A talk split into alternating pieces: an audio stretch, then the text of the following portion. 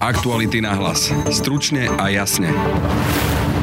Tá tretia vlna je nezvratná, jednoducho príde a je to na nás, ako ju zvládneme. Nechoďme do nej s touto dávkou nedôvery. Je to jedno, či to je vakcína, či hocičo. Zomkníme sa, lebo to je jediná cesta. Nás tá tretia vlna nezničí zdravotníctvo, ona nás zničí ako spoločnosť. A ktokoľvek príde po tejto vláde, prevezme krajinu rozorvanú s obrovskou dávkou nedôvery medzi ľuďmi. A ja sa bojím toho, že každý, kto chce žiť trošku lepší život v spoločnosti, ktorá si váži jeho prácu, ktorá si váži jeho vedomosti, odbornosť a usilovnosť, jednoducho z tejto krajiny odídu. Takto varuje biochemik a aktuálne aj prezidentkou ocenený vedec Pavol Čekan. Jedinou cestou, ako pandémiu poraziť, je tak podľa neho očkovanie. Na Slovensku však čoraz viac búni antivaxerské hnutie, živené aj mnohými politikmi a ďalšími vplyvnými postavami verejného života. Množstvo z nás ale zápasí aj s celkom obyčajnými a ľudsky pochopiteľnými obavami či jednoducho strachom z možných nežiadúcich účinkov vakcín. Šíri sa pritom i množstvo až nepochopiteľných mýtov či doslova medicínskych bludov. Ako to teda s tým očkovaním vlastne je a zaberá i na stále nové a nové varianty vírusu? No a prečo je vlastne tak veľmi dôležité, keď už vieme, že nedokáže zabezpečiť sto percent ochranu pred koronou? Ako bude vyzerať ďalšia pandemická vlna a sme na ňu pripravení lepšie ako pred rokom? Tento vírus nerozlišuje medzi ľavičiarom, pravičiarom, veriacim, neveriacim, novinárom, vedcom, nerozlišuje. On si ide svoje. A keď my si takto pôjdeme svoje, s touto dávkou nedôvery, s touto dávkou populizmu, s takouto dávkou self-propagácie a vyslovene, že exhibicionizmu, tak dopadneme znovu zle. Téma je otázky pre biochemika Pavla Čekana. Pekný deň vám želá Braňo Dobšinský. Pri mikrofóne vítam vedca, biochemika Pavla Čekana. Dobrý deň. Dobrý deň, prajem a ďakujem za pozvanie. Aby som začal s tejto gratuláciou, vlastne obdržali ste od prezidentky štátne vyznamenanie Rád Ľudovíta Štúra. Všetko dobré? Ďakujem, je to pre mňa obrovská česť, nielen kvôli tej cene, ale hlavne byť v takej skvelej skupine ocenených, ktorí naozaj v živote dosiahli veľa. No sa ešte dostanem k takej tej téme vzbúry davov, ako tomu ja hovorím. Ale aktuálne asi takou kľúčovou témou je možná tretia vlna. O tom, že nám hrozí nejaká tretia vlna, asi nie je sporu. Otázkou je, aká miera bude tejto tretej vlny, ako bude vyzerať. Z vášho pohľadu, ako môže vyzerať tá tretia vlna? Máme sa opäť báť toho, čo sme zažili na jeseň? No ja pevne verím, že to, čo sme zažili na jeseň a hlavne v zime, v týchto prvých mesiacoch tohto roka, že niečo také už nezažijeme tejto ďalšej vlne a všetko samozrejme nasvedčuje tomu, že už to nebude až taká silná vlna, ale samozrejme závisí to aj od prípravy na tú tretiu vlnu, to znamená, že koľko ľudí bude naozaj zaočkovaných a ako prispôsobíme a zefektívnime testovanie, trasovanie, či bude nejaká aj liečba, ktorá povedzme bude ešte lepšie fungovať ako tie predchádzajúce. Proste ako budeme zvládať, úspešne zvládať boj s tým vírusom pred nemocnicou. Ja som to rozdelil vlastne na také tri zložky. Jednak je tá logistika štátu, ako to vie celé zmanéžovať. Druhá vec je vakcinácia a tá tretia vec je vlastne tie nové varianty. Pokiaľ viem, čo som sa dočítal, tak vlastne ten najnovší, ten Delta, tak je podstatne agresívnejší, čo sa týka šírenia, ale menej nebezpečnejší, čo sa týka nejakej mortality a tých fatálnych následkov. Dobre som si to prečítal. Áno, dobre. Je ozaj infekčnejší, hovorí sa o štyridsať až päťdesiat percent infekčnejší než ten britský variant, ktorý sme tu mali a ktorý spôsobil u nás naozaj fatálnu druhú vlnu. Ale čo sa týka smrtnosti, to nevieme posúdiť a hlavne nemôžeme brať do úvahy čísla, ktoré teraz napríklad sa zbierajú vo Veľkej Británii, pretože... Skone? Presne tak, pretože tým, že ich populácia je zaočkovaná vlastne nad päťdesiat až päťdesiatpäť percent a napríklad u tých starších ľudí nad šesťdesiat rokov takmer deväťdesiatpäť a viac, tak naozaj tá mortalita je veľmi nízka pri Delte práve kvôli tomu, že rizikové skupiny sú zaočkované. To by sme si asi mali rozmeniť na drobné, pretože veľa ľudí, až som šokovaný, že ako veľa ľudí si tu pletie nejakú sto percent účinnosť vakcíny. To znamená, že keď som zaočkovaný, tak nedostanem v žiadnom prípade COVID, nešírmu a tak ďalej. S tým, že je to len istá miera pravdepodobnosti. Ste vysokej, ale pravdepodobnosti. To znamená, že aj očkovaný môže dostať nejaký priebeh, ale malo by to byť výrazne ľahšie. Podľa klinických štúdií, ktoré sú z ú es á, Izraela a zo samotnej Veľkej Británie, tak u zaočkovaných sa znižuje, znovu znižuje prenos o osemdesiat až deväťdesiat percent. To znamená, že v podstate osem až desať krát je menšia šanca, že budete infikovaní. Ale môžete byť infikovaní, to je naozaj pravda. Ja do reči, aby som to preložil do laického jazyka.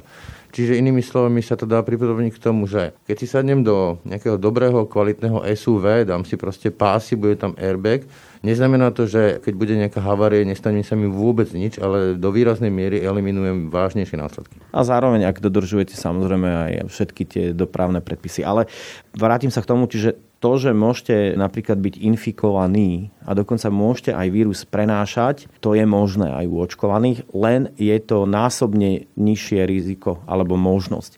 Avšak prapodstata je, že tí očkovaní, ak aj prenášajú vírus, tak ho prenášajú v nízkych virálnych náložiach, alebo priebeh infekcie u očkovaných je veľmi mierny. Bezpríznakový až veľmi mierny. Očkovanie vás chráni pred ťažkým priebehom infekcie, hospitalizáciou a úmrťou. To znamená, že ak teraz napríklad zoberieme dáta, ktoré máme z ú es á za mesiac máj, tak zistíme, že zo sto tisíc hospitalizácií za mesiac máj iba okolo tisíc boli zaočkovaní. To znamená, že vlastne máte stonásobnú šancu, že nebudete hospitalizovaní, ak ste zaočkovaní, a úmrtie tiež bolo viac než stodvadsať až stopäťdesiat násobne nižšie. A to je prapodstata očkovania, že vy môžete vidieť povedzme čísla, že povedia, wow, ale tak aj očkovaní sú pozitívni, infikovaní, ale treba stále povedať B, že oni sú, áno, môžu byť, ale oni majú ľahký priebeh, prípadne neprenášajú tu vírus a je veľmi nízka šanca, že budú hospitalizovaní alebo že príde aj k úmrtiam. Potom ľudia robia obrovskú chybu, že napríklad porovnávajú nejaké tabuľky z Veľkej Británie, ktoré nie sú prepočítané na... To, to je, myslím, že tých päťdesiat miliónov zaočkovaných a tam je nejakých, že myslím, päťdesiat prípadov a dva milióny nezaočkovaných, z tých je tridsaťšesť prípadov. A ešte, keď to zoberete do toho, povedzme, vek, že napríklad pod päťdesiat rokov zo zaočkovaných ani jeden prípad úmrtia, ale u nezaočkovaných šesť, no tak zistíte, že ešte aj keď zoberete do toho vek, stále vám výjdu úplne rovnaké čísla. Čiže bez ohľadu na to, že máme deltu vo Veľkej Británii a máme sa samozrejme aj v Amerike, máme deltu a brazílsky variant a juhoafrický, neviem aký, tak vždy vám tie čísla, ak ich správne prepočítate, vždy vám vyjde, že vás vakcína chráni minimálne stonásobne, alebo teda chráni vás na deväťdesiatdeväť percent pred úmrtím a hospitalizáciou. A toto je podstata, že ak by v dnešnej dobe všetci boli, ktorí môžu, povedzme nad šestnásť plus, alebo dvanásť plus rokov zaočkovaní, tak áno, tento vírus môže sa stále v populácii šíriť, ale bude sa šíriť v nízkych virálnych náložiach. To znamená, že, že jednoducho nebude nápor na nemocnice. Budeme si ľudovo, ľudovo povedané prenášať soplik, čo je v podstate ešte aj fajn, pretože si vaše telo vytvorí protilátky práve na ten delta variant. A ste pripravení ešte aj na ten ďalší, ktorý môže prísť. Dá sa toto nejako prepočítať, povedzme, k tomu číslu, čo sme tu mali, dvanásť tisíc zhruba, myslím, mŕtvych na COVID, to je prvá, druhá vlna. Že keby povedzme sme mali tú kolektívnu imunitu, ako sa odporúča tých sedemdesiatpäť až osemdesiat percent, tak kde by sa hýbalo to číslo? Veď presne som to povedal, stonásobne menej. To znamená, že za tú druhú vlnu by sme nemali povedzme dvanásť tisíc mŕtvych, ale mali by sme ich iba stodvadsať. A ešte aj veková skupina by pravdepodobne bolo šesťdesiat plus. To mi logicky napadá otázka, nie ste politik, ste vedec.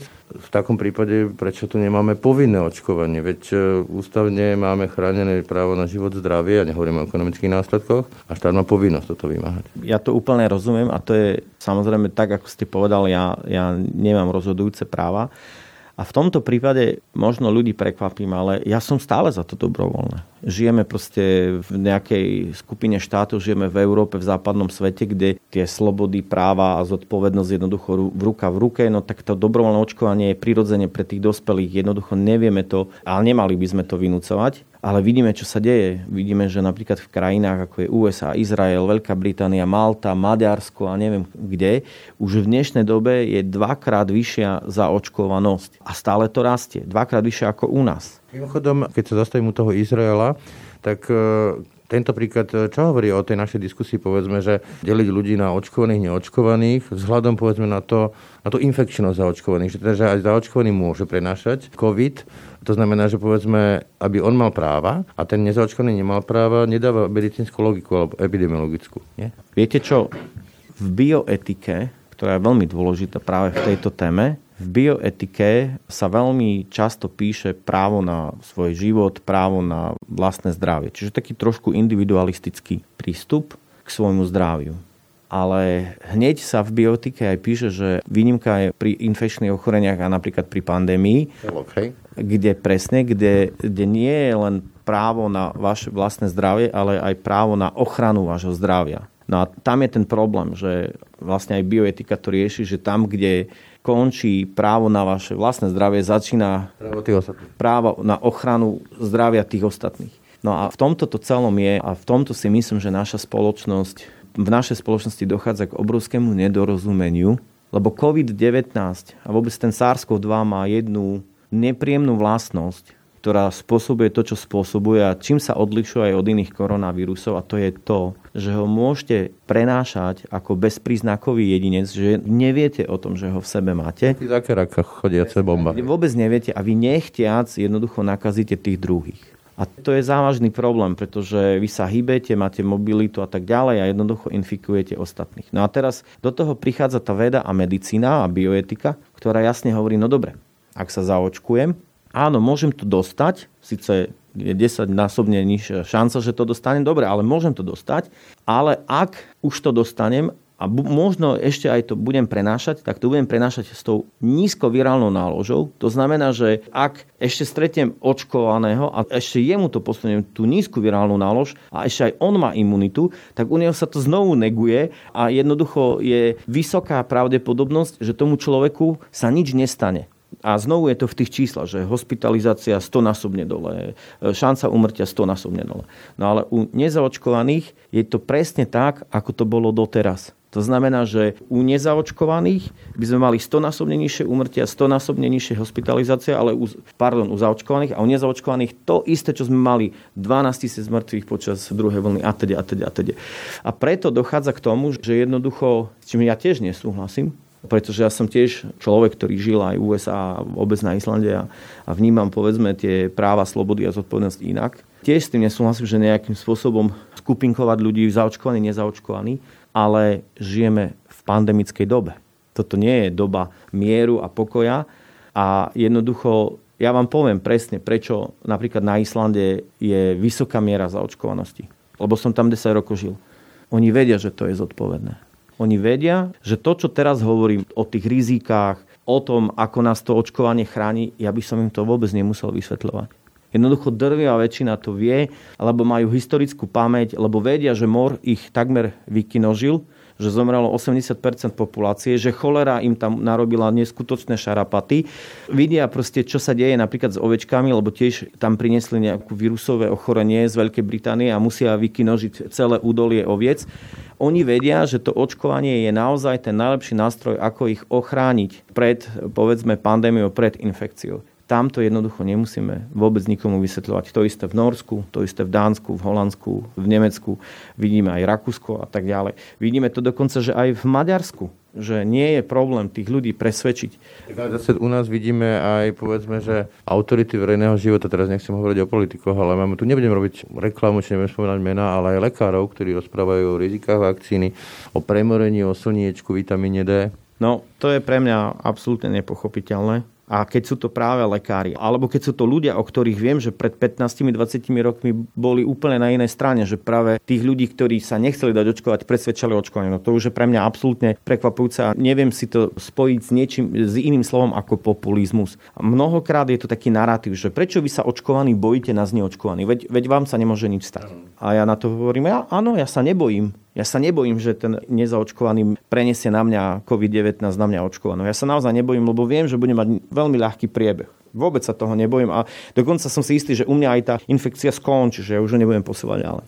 A ja sa nebojím toho, ale ja sa bojím, že keď je takáto veľká skupina nezaočkovaných, tak jednoducho tá tretia vlna príde silnejšia a oni jednoducho znovu napĺňa nemocnice. A keď sa mne niečo stane, náhodne niekto ma trafi autom a bude mať nehodu, tak ja sa nedostanem na áro. Toho sa bojím.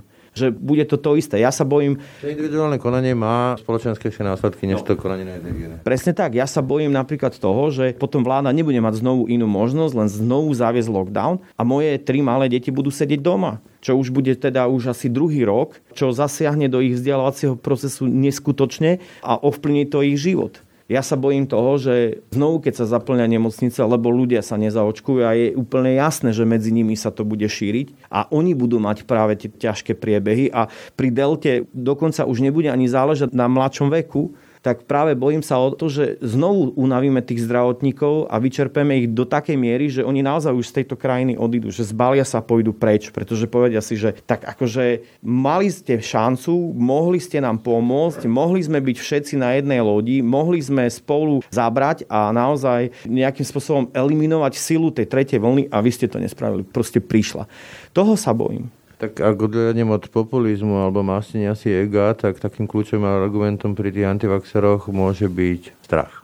Budem úprimný, ja som sa nechal zaočkovať, ale pred tou prvou dávkou som uh, mal veľmi nepokojnú noc uh, a uvedomil som si, že napriek mojej racionalite, napriek tomu čo všetkému, čo čítam, tak niekde v tom podvedomí zostali nejaké tie slova o nežiaducich následkoch, emboliách a tak ďalej a bol tam ten strach. A to je možno kľúčový argument pre mnohých ľudí, ktorí sú napomedzi, že majú obavy z toho, že čítali niekde, že nejaký človek, nejaká sestrička, neviem, nejaký, nejaká učiteľka pár dní potom, ako bola vakcinovaná, zomrela, pričom nevieme dokázať samozrejme tú priamu súvislosť, ale tá ľudská myseľ má takú tendenciu spájať si veci do nejakých naratívov, príbehov. Presne o tom musíme čo najviac hovoriť. Prvé ale, čo poviem, je, že mnohí ľudia si neuvedomujú, že o tých rizikách a vedľajších účinkách vakcín v dnešnej dobe sa práve hovorí veľmi otvorene a transparentne. V minulosti to vôbec takto nebolo. To, že vieme o nejakých myokarditídach ú es á v Izraeli, neviem, či by sme sa o tom bavili pred takými dvadsiatimi rokmi. No, za socializmu nás napichali a bez debaty. Presne tak. Ale treba si povedať pár vecí k tomu. Viete, my sme aj za posledných tridsať rokov je vysoká pravdepodobnosť, že sme zaočkovali dva milióny detí na Slovensku. A teraz sme zaočkovali dva milióny ľudí v priebehu piatich mesiacov. Aj za posledných dvadsať tridsať rokov boli vedľajšie účinky vakcín a možno aj veľmi závažné a tak ďalej, tak ďalej.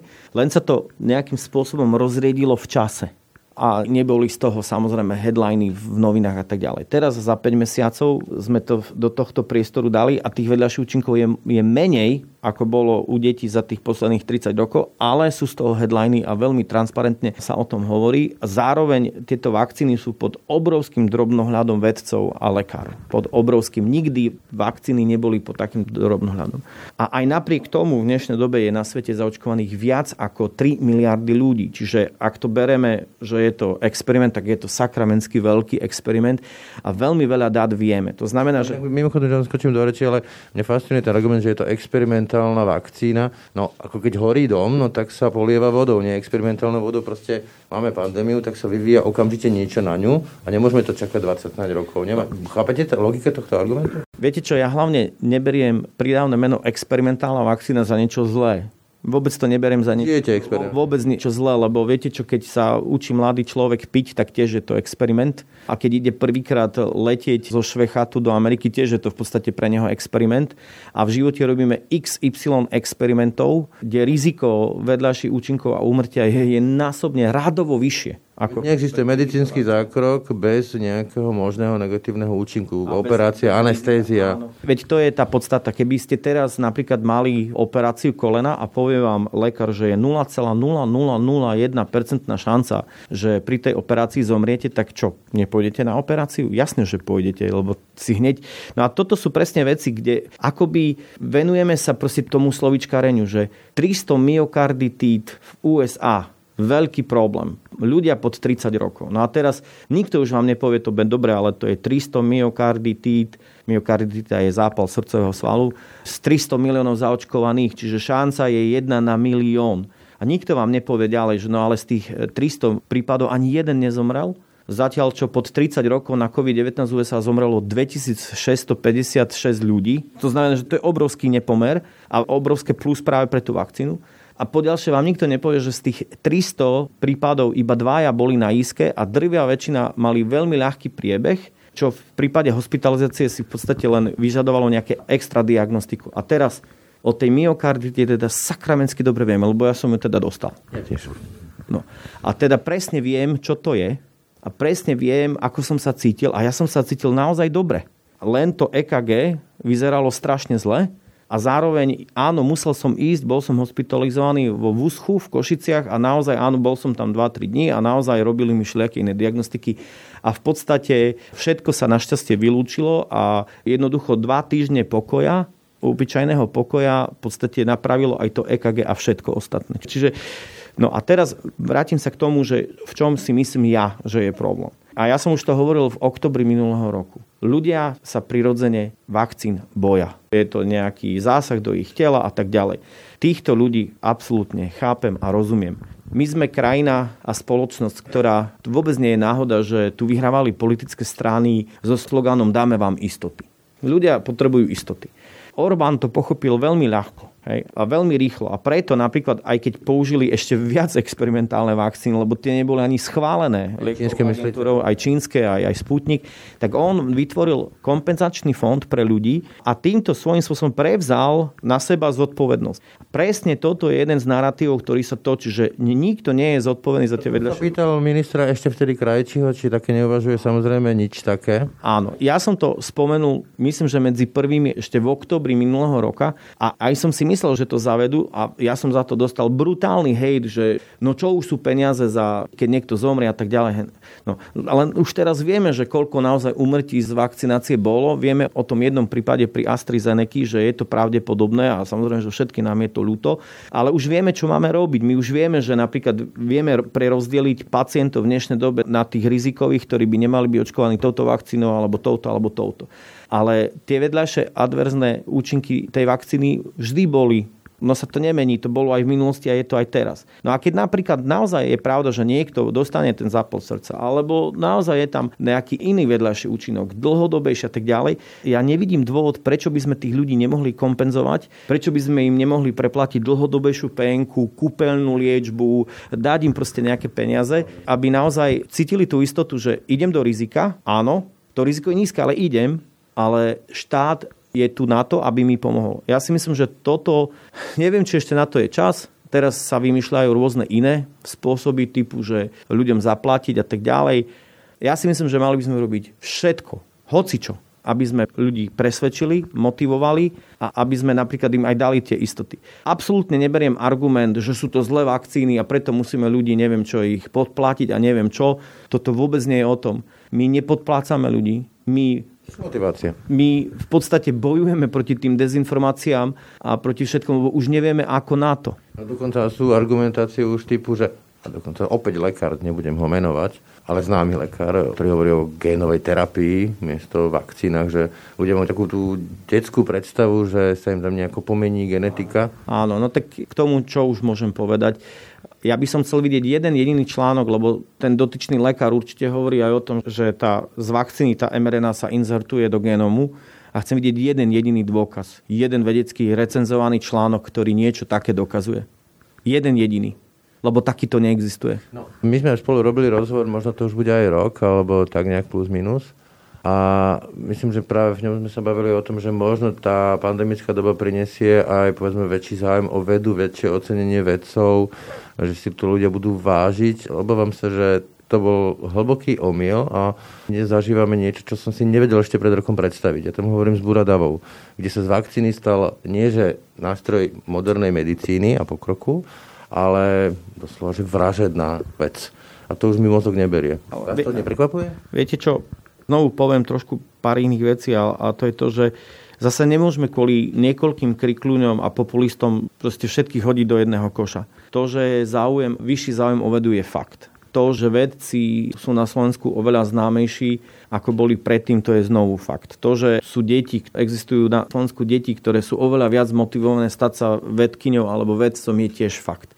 Toto by som nebral, že teraz kvôli pár ľuďom, ktorí tu kričia a chcú byť proste populárni a vybijajú z toho politické body a facebookové lajky a neviem čo, že teraz jednoducho všetkých hodíme do jedného vreca. Je tu kopec rozumných ľudí. No, áno, len ja si skôr som chcel povedať, že dostáva sa do verejného priestoru také narratívy, také príbehy, ktoré pred desiatimi rokmi sa na toho človeka pozerali, že ty sa zbláznil, že proste plochá zem alebo ú ef ó alebo neviem niečo podobné. A teraz zrazu to má tisícky zdieľaní. No tak to je tou dobou, no. no tak je pravda, že tiež keď čítam niektoré statusy presne tých ľudí nemenovaných, tak tiež sa mi rozum zastavuje a nerozumiem ich vôbec motiváciu, že prečo to robia.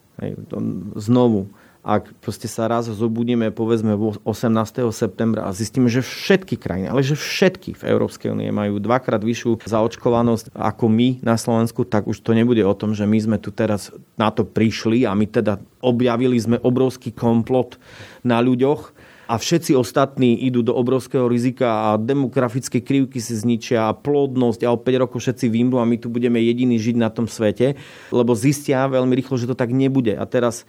Tak budú ešte mať šancu to zistiť. No, problém je ale ten, že viete, že ono to není tak, že človek neberie zodpovednosť aj za to, čo hovorí a napíše. To je verejný priestor. Kľudne sa môže stať, že o päť rokov sa jednoducho všetko vyvráti a potom čo tí ľudia povedia? Že som sa zmýlil, ospravedlňuje sa týchto krajine? Alebo čo, ospravedlňuje sa rodinám tých mŕtvych, ktorí zomreli na kovid devätnásť? Mne sa rozum zastavuje, že toto robia. Ako, dobre, kľudne to mnohí môžu povedať na mňa, veď aj ja dostávam rôzne správy, že som vrah, alebo že som zodpovedný za dvanásť tisíc mŕtvych, no neviem ako. Čo som ja teda spravil, však ja som nebol ani v krízovom štábe, ani nikde. No dobre, akože vidíte, že už ľudia proste opakujú ako papagáje v podstate to, čo povie nejaký poslanec z es en es. S tým ja už neviem veľa spraviť, ale naozaj tí, ktorí sú mienkotvorní, naozaj tí, ktorí celé tieto prúdy vyrábajú, ten čas hrá proti ním. A to nie je tak, že si to nikto nezapamätá, že sa k tejto téme nevráti. O päť rokov zistíme, že však počkať, ale COVID je preč. Vidíme veľmi jasné dôkazy, že to bolo práve to očkovanie, ktoré tomu dopomohlo. Nikto nezomiera, žiaden problém s plodnosťou, absolútne žiadne navýšenie autoimunných chorôb. A teraz čo? Možno oveľa skôr nás to otestuje, však hovorím, tretia vlna nejakej, nejakej jeseň. Hovoríte, že už nebude taká dramatická, veľa závisí od tej pripravenosti. Ako vy vnímate tú pripravenosť? Lebo jediným slovom, keby som mal zglosovať tú druhú vlnu, tak to slovo znie chaos. A mnohé veci, mobilná aplikácia, neviem čo všetko možné, i karantény a podobne, sa to tu vyvíja pomaly ako raketoplán a furt nič z toho. Čiže máme už tú pripravenosť na takej miere, a ešte dodám k tomu fakt, že tí lekári sú už naozaj unavení a sestričky, že zvládneme, povedzme, aj keby tá vlna nebola taká masívna? A kde máme tie rezervy? Prvá vec je, rezervy máme v percente zaočkovaných. To je najdôležitejšie, to je kľúčové a myslím si, že teraz práve tieto dva mesiace by sme sa mali zamerať na to, čo najviac ľudí zaočkovať. A cielenejšie ešte tie rizikové staršie skupiny ľudí. Pretože vieme, že tam je aj tá šanca hospitalizácie a úmrtia ďaleko vyššia. Tam je to úplne že najdôležitejšie a na to treba použiť všetky možné prostriedky, či mobilné očkovacie jednotky. Proste naozaj tých ľudí presvedčiť, dostať tú vakcínu k nim. To bude alfa a omega, ako dobre zvládneme tú tretiu vlnu, pretože keď sa nám podarí zaočkovať, že takmer všetkých nad šesťdesiat plus, tak je vysoká pravdepodobnosť, že tie nemocnice nebudú až tak zaplnené ako počas druhej vlny. Druhá vec je vždy to testovanie a trasovanie. Tak hovorí sa o tom, že bude nejaké veľké call centrum, ktoré bude pomáhať pri trasovaní. Myslím si, že toto je veľmi jednoduchý nástroj a bude veľmi dôležitý, lebo práve tá delta má ešte dokonca aj kratšiu inkubačnú dobu, čiže naozaj to musíme zefektívniť. Čo sa týka testovania, tak je nová národná testovacia stratégia, v ktorej napríklad aj my sme zahrnutí, lebo my sme vlastne priniesli teraz v Slovensku tie mobilné testovacie jednotky, ktoré sú tie lampky. tie lampky. A toto je naozaj pripravené a pripravujeme ďaleko viac. Máme teraz síce iba jednu dodávku s prívesom, ale dúfajú, že do konca leta ich bude možno päť, šesť, sedem a možno aj viac. Čo znamená, že naozaj toto môžeme použiť na ohniska a naozaj vtedy, keď bude veľmi dôležité interferovať či v rómskych osadách, alebo v určitých dedinách, mestách, na školách a tak ďalej.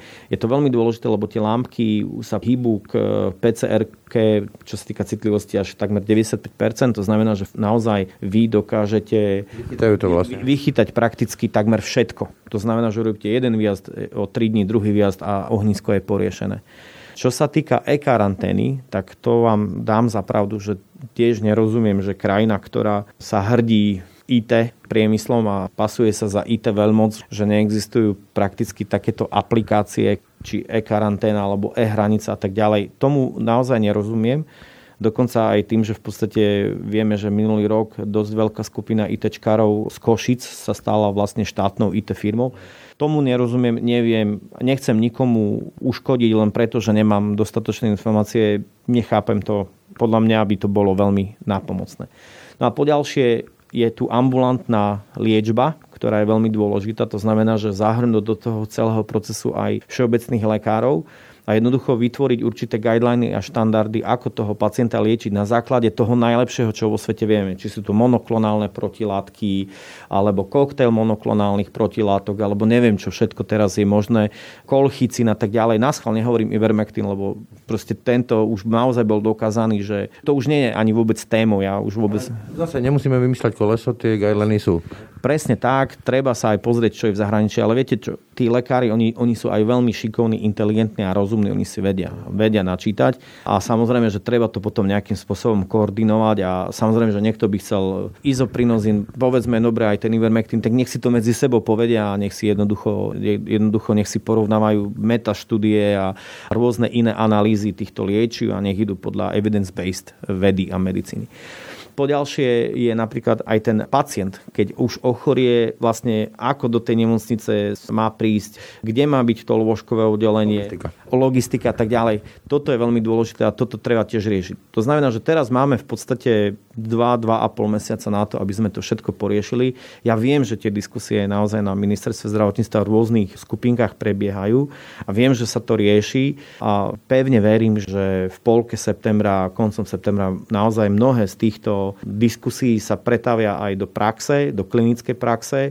Minimálne my naozaj s tými lampkami, to sme robili práve ako prípravu na tú jeseň. Pomôžeme, my minimálne pomôžeme v tom testovaní, ako sa dá.